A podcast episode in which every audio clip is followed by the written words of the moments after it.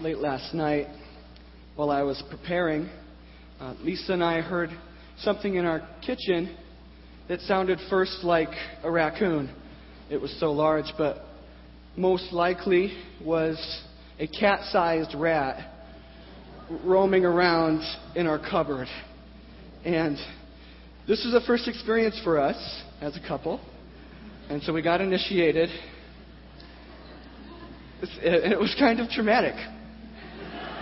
Um, and so, kind of to lighten things up, at the end of the night, we're getting ready for bed. And I was trying to lighten things up and kind of tongue in cheek said, you know, uh, in the morning I'm going to wake up early and, and practice my sermon. I'll preach to the rat. And Lisa said, Good. Tell it to fast.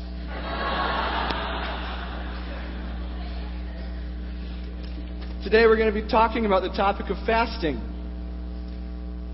Fasting, simply stated, is abstaining from a staple in your life, usually food, in order to draw near to God.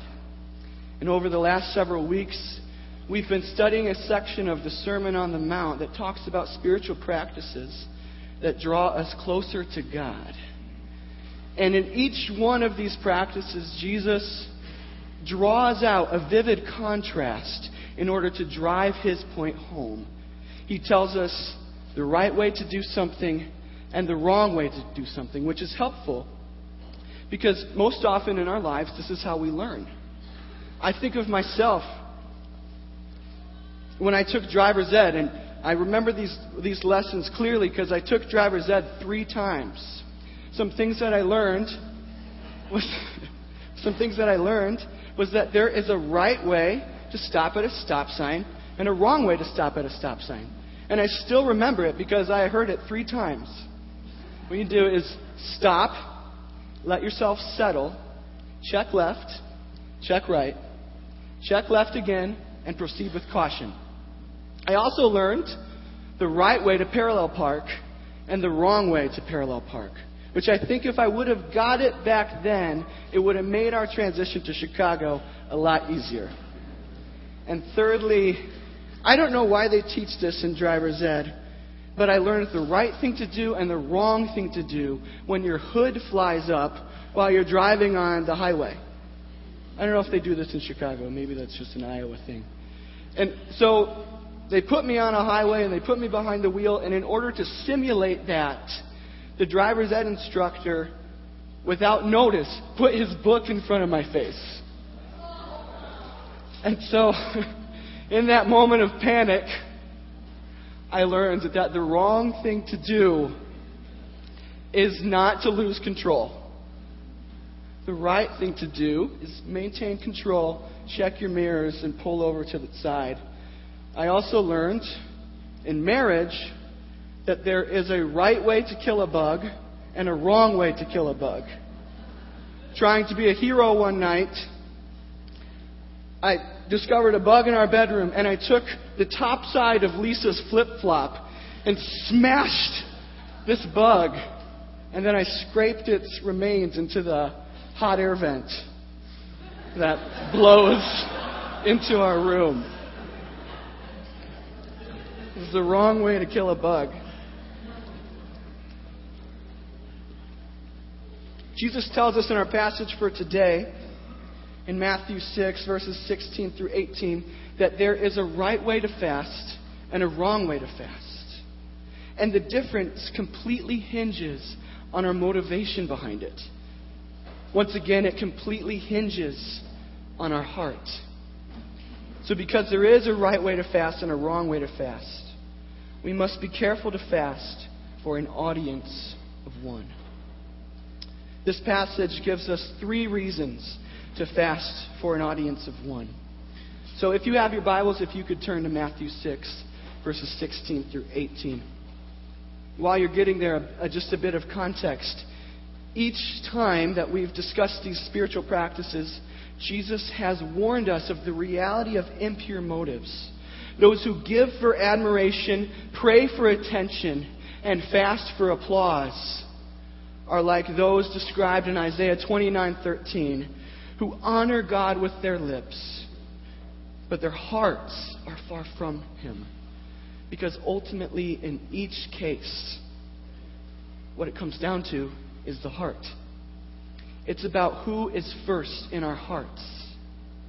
Because if that's anything else other than God, we are guilty of what the Bible describes as idolatry. Idolatry is making God less important than something else in our lives, whatever it may be. The most common symptom of this in the Old Testament happens when people made carved figurines more important than God.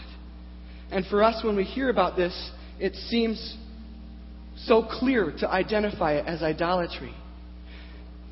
They made figurines, but God made the universe. And compared to the universe, the world is a speck. And compared to the world, we are a speck. And compared to us, idols, carved images, are a speck. These figurines are a speck of a speck of a speck compared to the Lord. But still to this day, we are making God less important than tiny little things in our lives. Tiny little things like admiration, attention, and applause that are a speck compared to the timeline of eternity. We live for these moments, and they have become our new tiny little idols. And this is what we see described in verse 16. So before I read that, let's just bow for a word of prayer before looking into God's word more closely.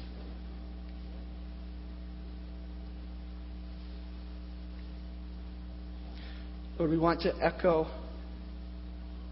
the statement of Samuel Speak, O Lord for your servant is listening. We know that your word is living, it's active, it's sharper than a two edged sword. So I pray that you would get at us today through your word in a way that nobody else can get to us. That you would get to our hearts. That our hearts would be open to you, ready to obey everything that you say. Help us understand this passage. Help me to make it clear apart from you, I can do nothing. Apart from you, none of us can do nothing. We need you to put to practice the things that we will learn today. In Jesus' name, amen. So, verse 16 says, When you fast, do not look gloomy like the hypocrites, for they disfigure their faces that their fasting may be seen by others. Truly, I say to you, they have received their reward. And in this verse, we discover the first reason that we must fast for an audience of one, and that is to avoid idolatry.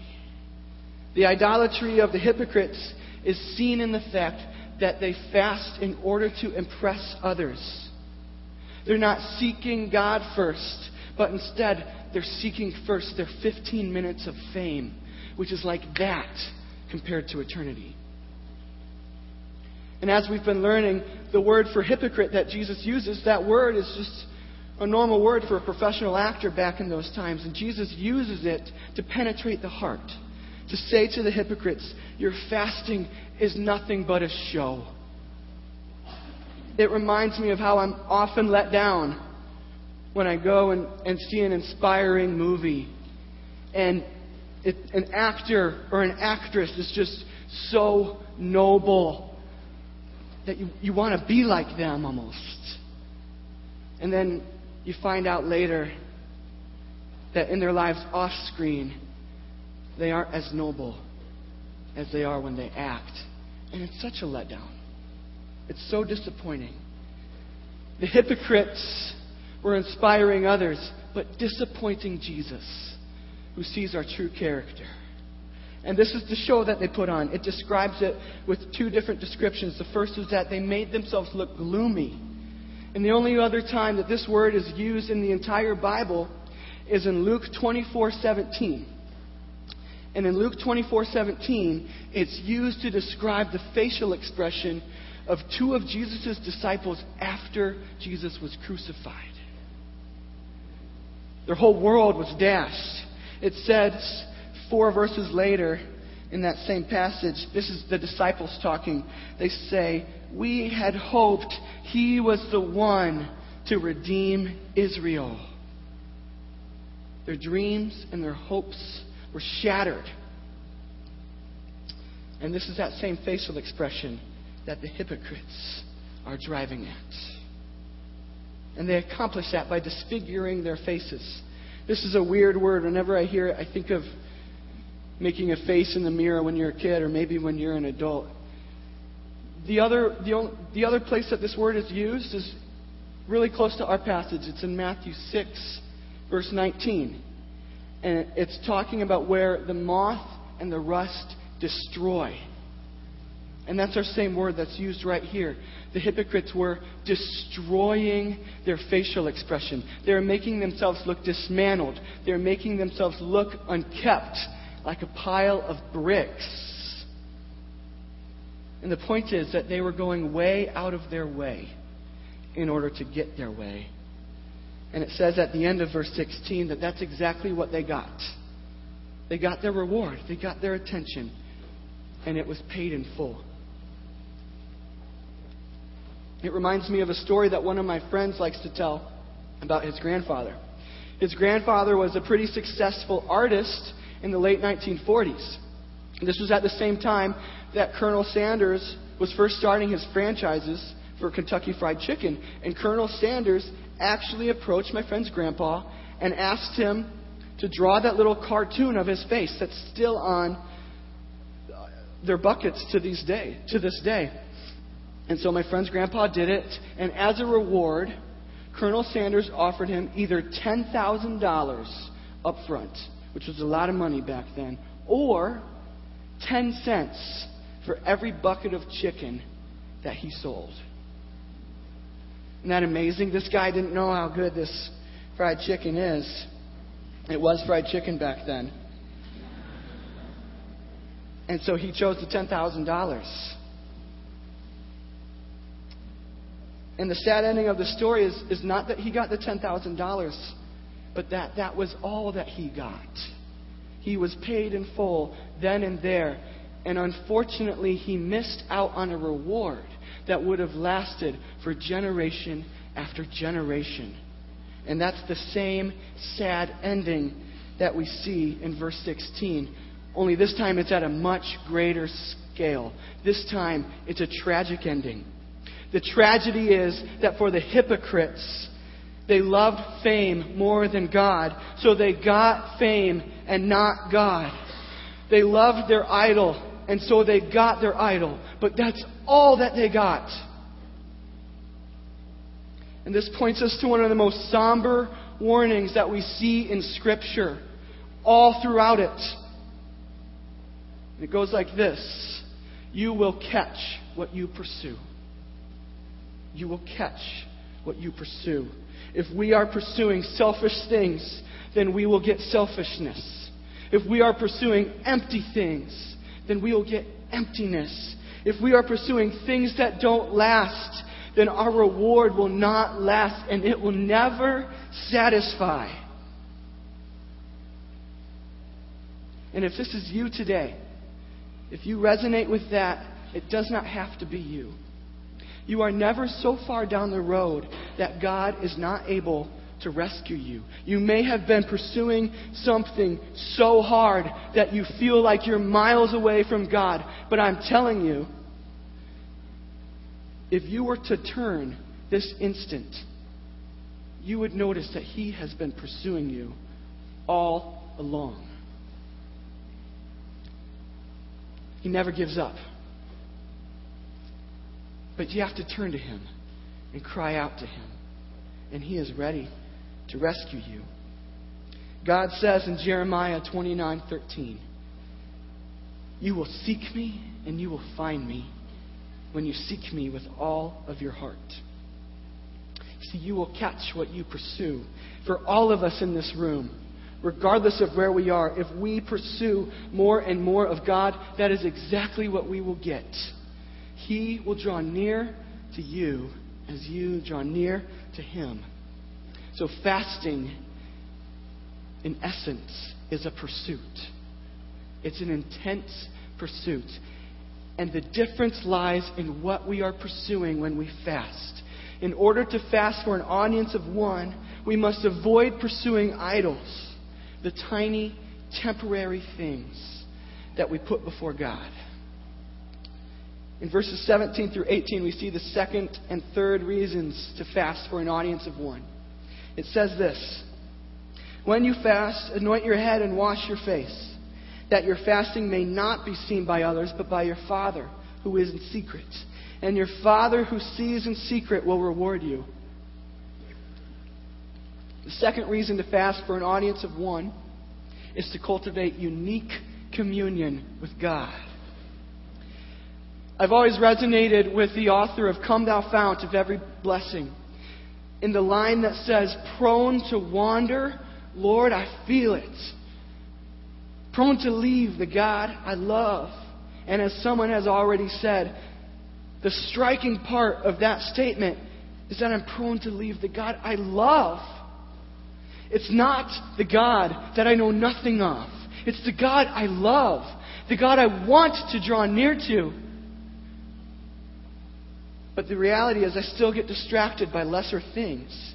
I'm like my baby cousin who got showered with gifts at Christmas but only wanted to play with the boxes. I get distracted by lesser things. And God knows this about us. I think for most of us, fame, esteem, and status are a real draw, and approval and applause are a real temptation, and the praise of others is a real distraction. But praise God that He knows this about us. This is not a surprise to Him. He knows how prone to wander I am. He knows how distracted I get from the things that matter, even though I love Him. And that's why Psalm 103, 13 through 14, has always been like medicine to me. It says this As a father shows compassion to his children, so the Lord shows compassion to those who fear him. He knows our frame. He remembers that we are dust. It's just like medicine because it shows that He knows we're going to get distracted. He knows that we're prone to wander because He knows that we're human beings. And that's part of our makeup. And because of that, He is gracious enough to help us when we are tempted, like we discovered last week. He shows us a way out. And in our passage today, the way out is a simple tip that he gives us in verse 17. It says, Anoint your head and wash your face. It's a simple tip to get us out of this temptation. For Jewish folks in those days, this was their basic routine before they left home every day. And so for us, this would mean something like take a shower and brush your teeth, if that's something you do every day. And verse 18 tells us why. It tells us so that your fasting may not be seen by others. And this is the key idea that if we avoid looking any different, then we avoid the temptation of others noticing and then asking us about it. Like, what's going on with you? So it's a good idea to prepare by, by getting ready like you always get ready. So it looks ordinary wear what you always wear. If you're in the business world, wear dress pants. If you're a pastor, wear khakis. And if you're a college student, wear sweatpants. The key is to do what it takes to look like your ordinary self. So while the hypocrites went out of their way to be noticed in their fast, Jesus is calling us to go out of our way to be unnoticed in our fast. But even if you slip in that area, even if you catch yourself trying to impress somebody, press on And let it be a constant reminder for our need to, for grace. Don't throw in that towel that day, but keep fasting. And in those moments, remind yourself that we need grace more than we need food. I can go a day without food, but I cannot go a day without grace. And those who come to Christ have an endless supply of grace. So, verse 18 goes on to explain who our audience should be God alone. And this is what it means by fasting for an audience of one. It's about coming to God away from distractions and meeting with Him in that secret place. And I just want to camp on a second in the fact that Jesus said who, to His disciples, You can meet with me in that secret place. This would have been mind blowing for them to hear for the first time. Because Jesus' disciples knew that all throughout the Old Testament and even up to their time, only the high priest could enter the Lord's presence one time a year. All other times, all other people were restricted from personal access to God by a thick veil that could never be crossed. But when Jesus died on a cross, that thick veil was torn into two, opening up intimate access to God for everyone who believes. It's amazing. This would have been mind boggling to think they could have direct access with the Lord. And this is what makes the fasting described here different than fasting in general. This is what makes it different than a medical fast. Which, when my doctor first told me that I needed to fast, I was a little bit weirded out by it. What kind of doctor are you? It also makes it different than the fasting in other religions.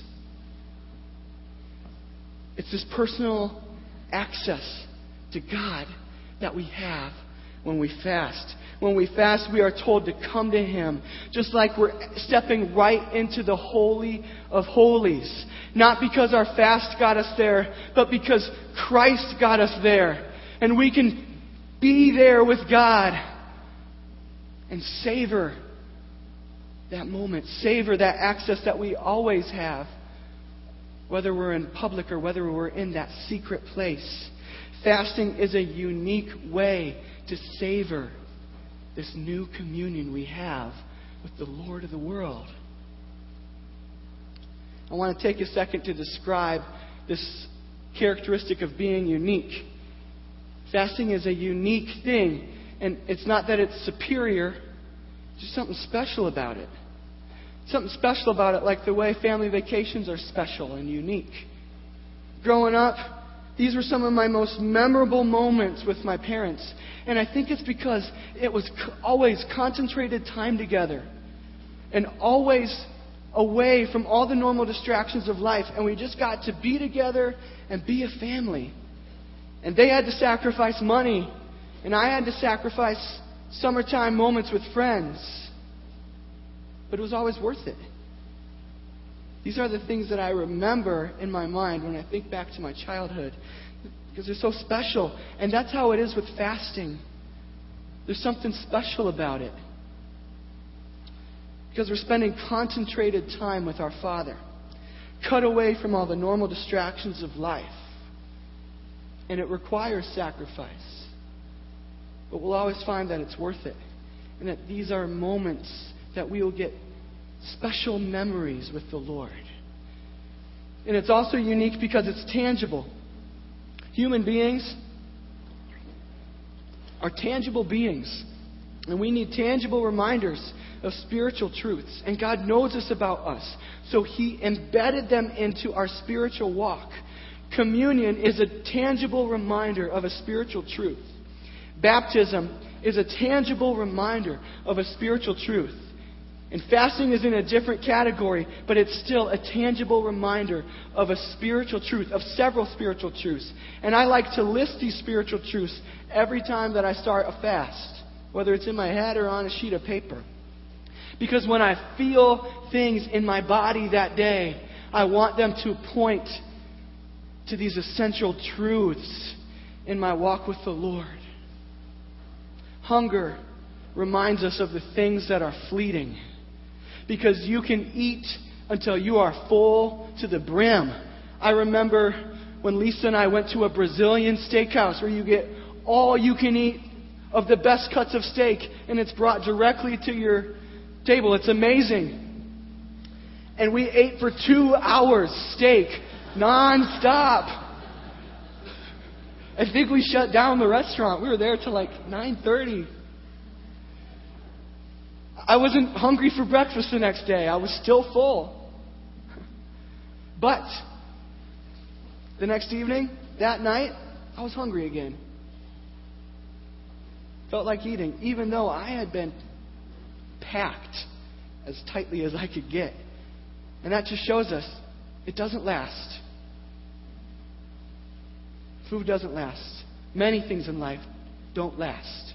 So fasting reminds us of that. It reminds us to pursue the things that last harder than the things that don't.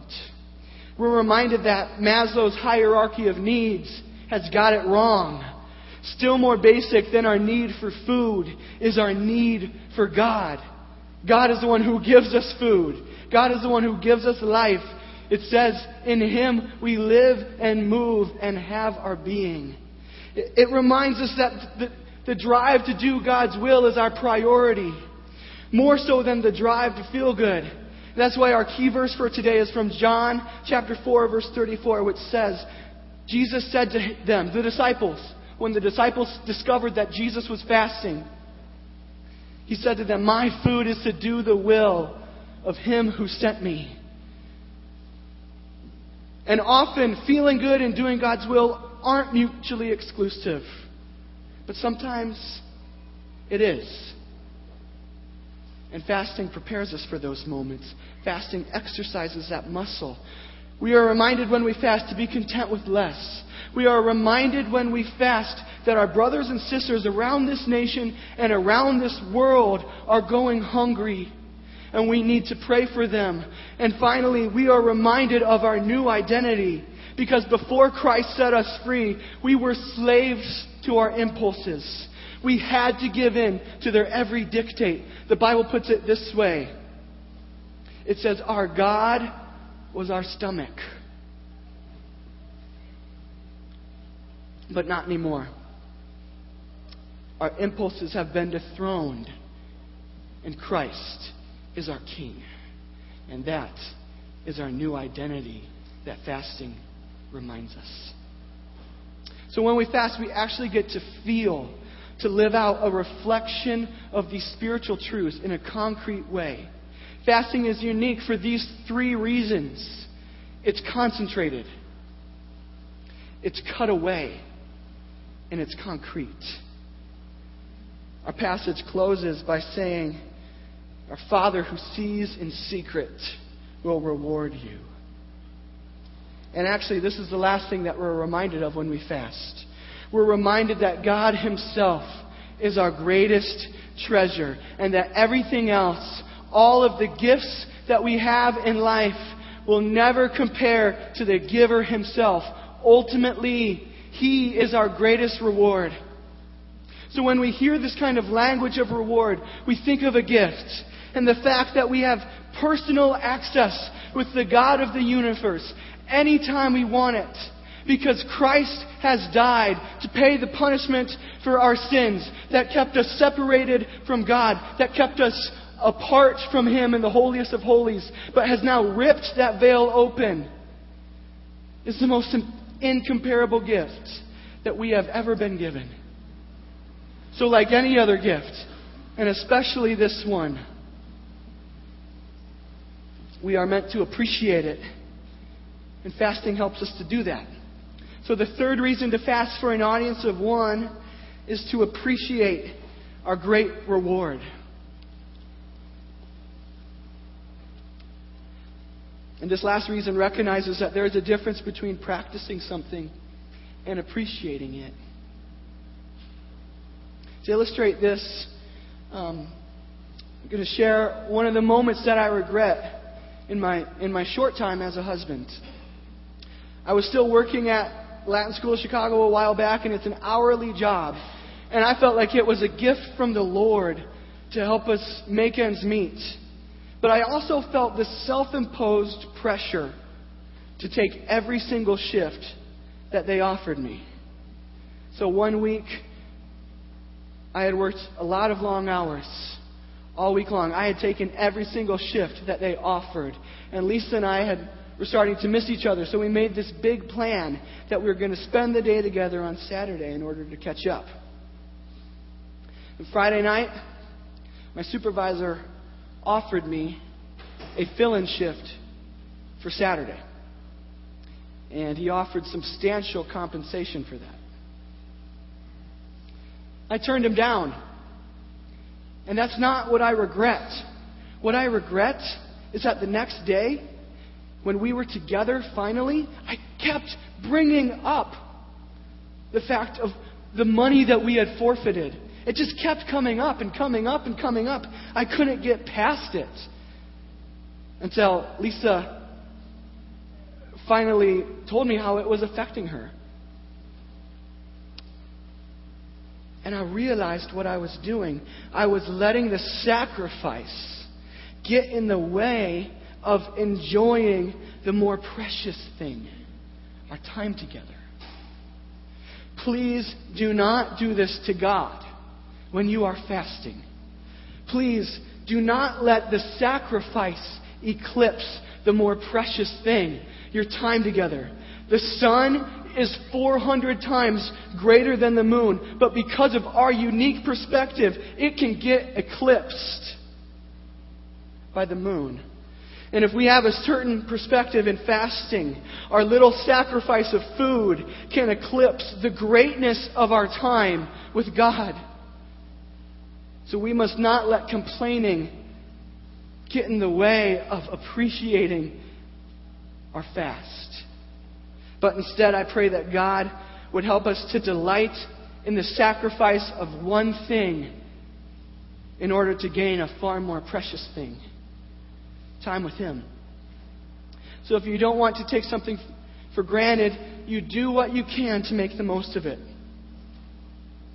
So I'd like to share with you four steps to making the most out of your fast. The first is to set expectations. When you prepare to fast, it's important for you to realize three myths that we often fall into when we're fasting.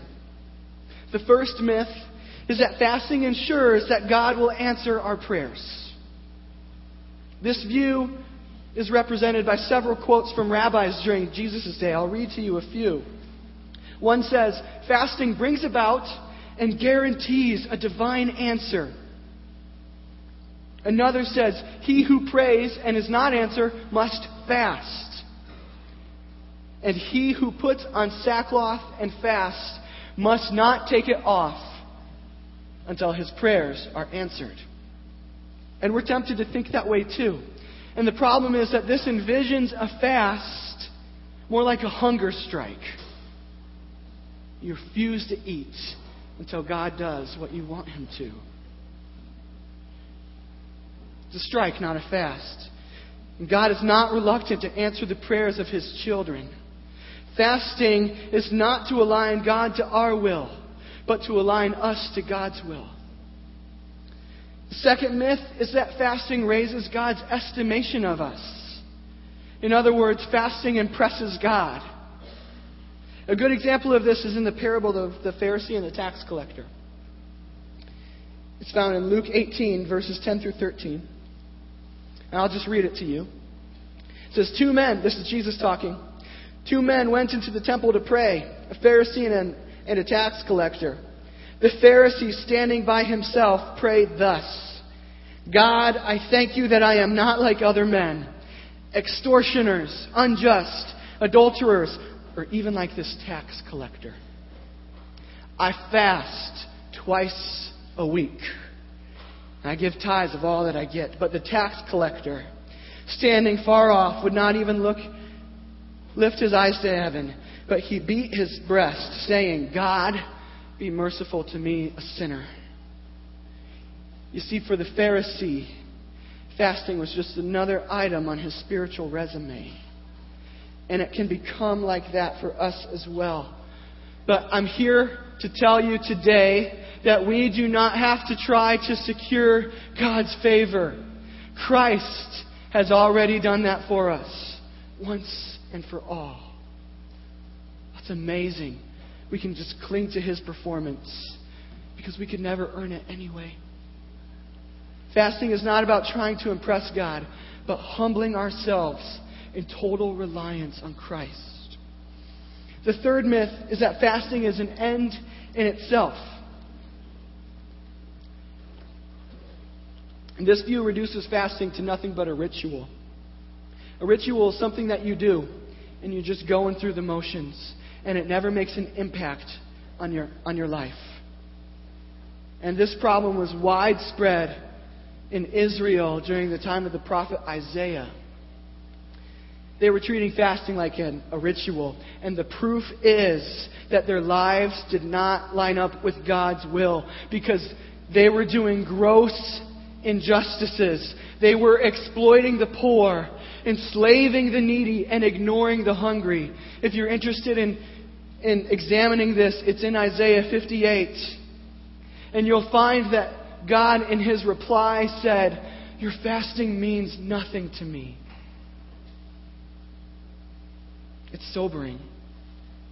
But it meant nothing to him because they were going through their mo- the motions and they were unwilling to live their whole lives in obedient submission to God's will.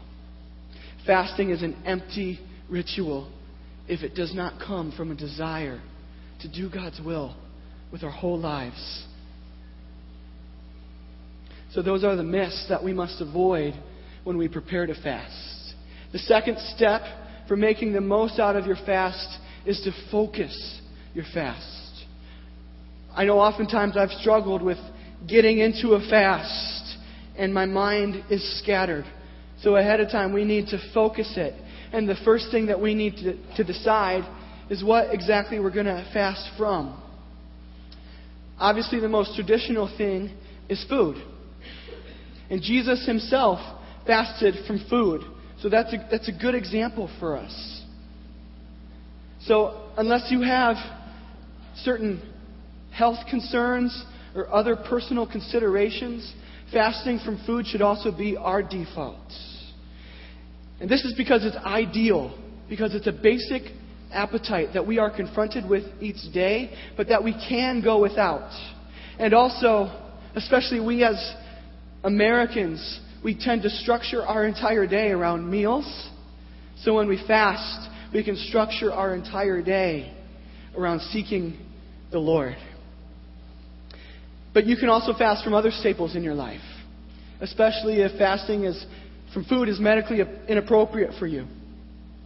And the key is to focus on something that you, one, look forward to, two, that you would feel if it was gone, and three, frees up time for you to pray. And it's important that it frees up time because often we're tempted to fast from things like chocolate or soda. But unless you spend big portions of your day focusing exclusively on chocolate and soda consumption, then it won't be as effective. We want a lot of time to pray with God. Some examples would be fasting from TV, or fasting from the computer, fasting from a video game, fasting from a hobby. For Lisa and I, running is a hobby. And so we've talked and we're considered that once a month we'll fast from our long run and just take that time to seek the Lord together. And I don't think this will throw us completely off schedule. In fact, the Bible commends it. And another thing that most married couples schedule is something important that we need to discuss. It's in 1 Corinthians chapter 7.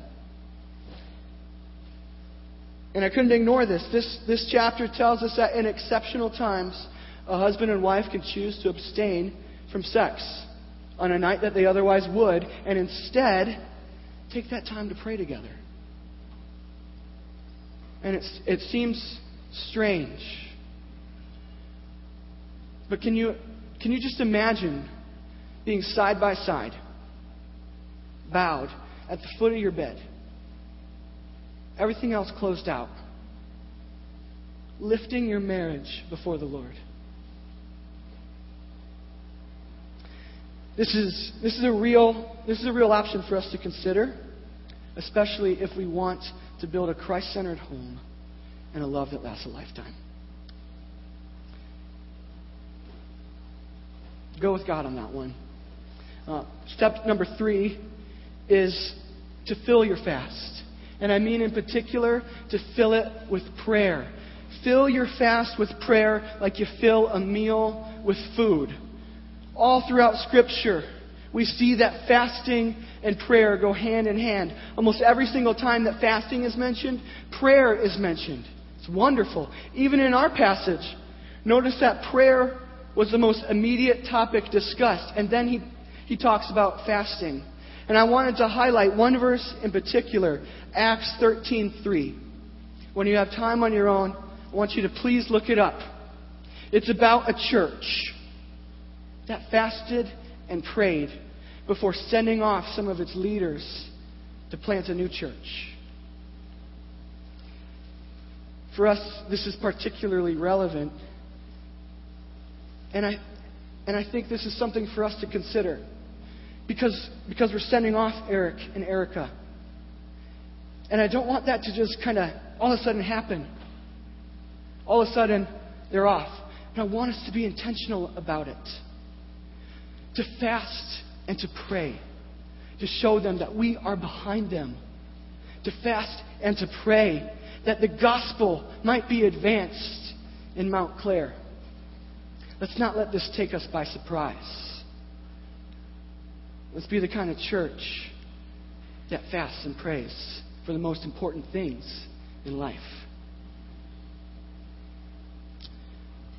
A lot of us tend to snack.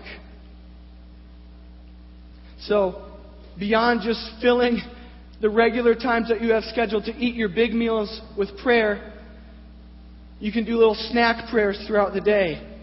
Just like you snack on food, always be praying here and there. When you're in your car and you would otherwise be snacking, pray a little prayer. When you're, when you're sitting at your computer and you would otherwise be snacking, pray a little prayer. And in this way, we will develop an entire day that is oriented towards the Lord.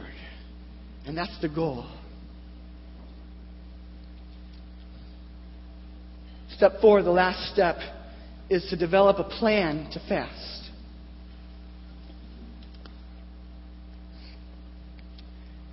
Jesus tells us, he says the phrase, when you fast, two times in these three verses. In verse 16 and 17, he says, when you fast, when you fast. And again, this reiterates that Jesus' expectation is for this to be something that's regular in our lives and not sporadic. So I want to challenge us to strive to make fasting something that we integrate into our regular spiritual lives. I want to challenge us to make some sort of a plan. And I don't want to tell you an exact regiment, like this is how you must do it. But I do want you to get alone with the Lord and let Him nudge you in this area. Maybe you'll fast once a month. Maybe you'll fast every other week. Maybe you'll fast on the major holidays and occasions that we go through every year. But whatever it is, plan it ahead of time. Because if you're anything like me, if you don't plan it, it'll never happen. So I want to challenge us to stretch ourselves in this way by making a personal plan to integrate fasting into our regular spiritual lives. Because we're seeking to really make the most of the fact that we can know God. The veil has been ripped. We have access to Him. And that is the greatest thing of all. So, as I invite the praise band to come forward, I want to conclude by saying this. It's great to have a sermon on fasting. I'm, I'm, I'm grateful to be a part of a church that does that because fasting isn't popular. But the most powerful, the most powerful thing will not be hearing a sermon on fasting. The most powerful thing will be experiencing this unique opportunity for yourself. That alone will speak much louder than any other sermon ever could. So, in this coming week, we decided that we, we want to invite you to fast. We want to fast as a church. And I know that seems weird because we're not supposed to be noticed by anybody else. But we're fasting together not to get attention from one another. We're fasting together for accountability. And we're fasting together to put into practice our lesson from last week that a church that prays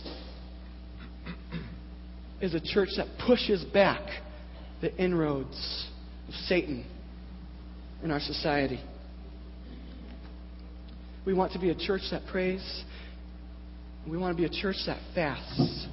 So, for those of you who can, for those of you for those of you who don't have personal concerns and medical concerns, I want to invite you to fast along with us for 24 hours this coming week. I want you to try as hard as you can to do it either Tuesday or Thursday. One of those days, so that we can be doing it together. And what we're going to do is we're going to send out an email with some of the prayer needs that we're facing as a community, so that while we fast, each one of us in our own secret place can be lifting these prayer needs up all together. We're going to be praying for harvest of the first fruits. We're going to be we're going to be praying for our financial situation as a church. We're going to be praying that people in this neighborhood will come to know Christ. We're going to be praying to send Eric and Erica out right and those who will be coming with them for the gospel to be advanced in Mount Clare. And you'll notice in your bulletins that you have a pamphlet that explains some of the guidelines and the instructions for fasting. Take that, it's extremely helpful. And also, take this opportunity to awaken in yourself a greater and greater hunger for God, a greater hunger to fast for an audience of one. So, as the praise band begins this last song, I want to invite our prayer counselors to come up. Our prayer counselors are available to pray with anyone who is bringing in a need with them today. We can bring our biggest needs to the Lord, and our prayer counselors are here to help you lift them up to the Lord and see Him break through in your lives. So let's stand together to pray and to sing this last song.